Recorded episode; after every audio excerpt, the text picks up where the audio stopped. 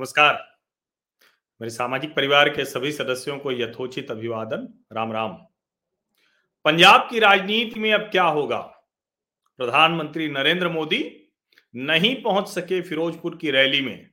तो आखिर कैसे वो पंजाब की जनता तक पहुँचेंगे? कैसे भारतीय जनता पार्टी के सबसे बड़े चेहरे, ब्रांड एम्बेसडर, उनकी आवाज़, उनकी बात पंजाब के लोगों तक पहुंचेगी? ये सवाल हम दिल्ली में, टीवी की बहस में, लोगों की चर्चा में खूब पूछ रहे हैं, खूब बता रहे हैं। अलग अलग तरीके से उसकी समीक्षा, उसका विश्लेषण भी किया जा रहा है। लेकिन मेरी जो पंजाब के लोगों से लगातार बातचीत हो रही है, बड़ा चौंकाने वाला, बहुत ही रोचक प्रतिक्रियाएँ आ रही और वो रोचक प्रतिक्रिया इस कदर दिख रही है कि कहीं ऐसा तो नहीं है कि जो चरणजीत सिंह चन्नी और कांग्रेस या दूसरी पार्टियाँ। हालाँकि उन्होंने खुद को इसमें शामिल नहीं किया, लेकिन क्या ऐसा तो नहीं होने वाला है कि प्रधानमंत्री नरेंद्र मोदी का फिरोजपुर न पहुँच पाना? ये पंजाब के लोगों तक, यानी हर पंजाबी तक पहुँच जाने जैसा हो जाए। ज़बरदस्त तरीके से, पंजाब के हर गाँव में, पिंड कहते हैं, हर पिंड में वहाँ चर्चा है। हर कोई इस बात की चर्चा कर रहा है कि प्रधानमंत्री नरेंद्र मोदी के साथ जो हुआ, वो अच्छा नहीं हुआ है। इस बात की चर्चा हो रही है कि अगर देश के प्रधानमंत्री की सुरक्षा से इस तरह खिलवाड़ किया जा सकता है, अब उस पर चर्चा होती रहेगी। राज्य सरकार की बहस राज्य सरकार की समिति, केंद्र सरकार की समिति, सर्वोच्च न्यायालय, सब होता रहेगा। लेकिन लोगों के बीच में तो ये चर्चा है और हर पंजाबी इसको लेकर बहुत दुखी है। ये भी कह रहे हैं लोग कि पंजाब के ऊपर इस तरह से जो छवि खराब की जा रही है, दाग लगाया जा रहा है और लोगों के बीच में एक चर्चा और है। उसकी तरफ़ तो किसी का ध्यान ही नहीं है, क्योंकि ये लगता है कि जो किसान यूनियन है, कम्युनिस्ट किसान यूनियन और ये जो कट्टर जिसको हम कहते हैं ना कि एकदम से जो खालिस्तान के समर्थन तक पहुँच जाते हैं, कुछ सिख चेहरे वही है पूरा पंजाब और वही है सब सिख सरदार। लेकिन सिखों के बीच में, सरदारों के बीच में, उनके परिवारों में बहुत गंभीरता से एक चर्चा हो रही कि क्या पंजाब में सचमुच बड़े बदलाव की आवश्यकता है?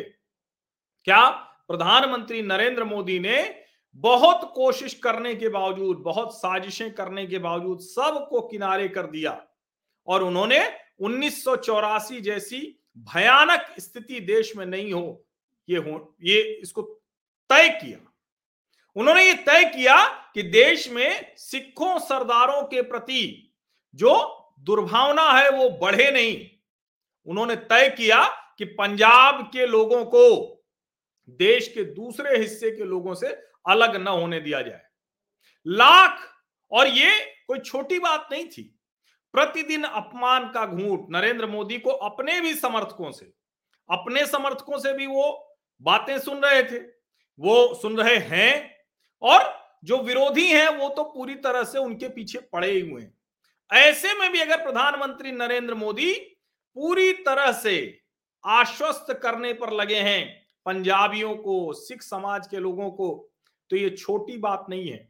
और फिर से मैं दोहरा रहा हूँ, कम्युनिस्टों और कट्टर सिखों, जो खालिस्तान समर्थक तक हो जाते हैं या जिनको लगता है कि नहीं, किसी भी स्थिति में मोदी को नहीं आने देंगे। क्यों नहीं आने देंगे? इस सवाल का जवाब उनके पास नहीं।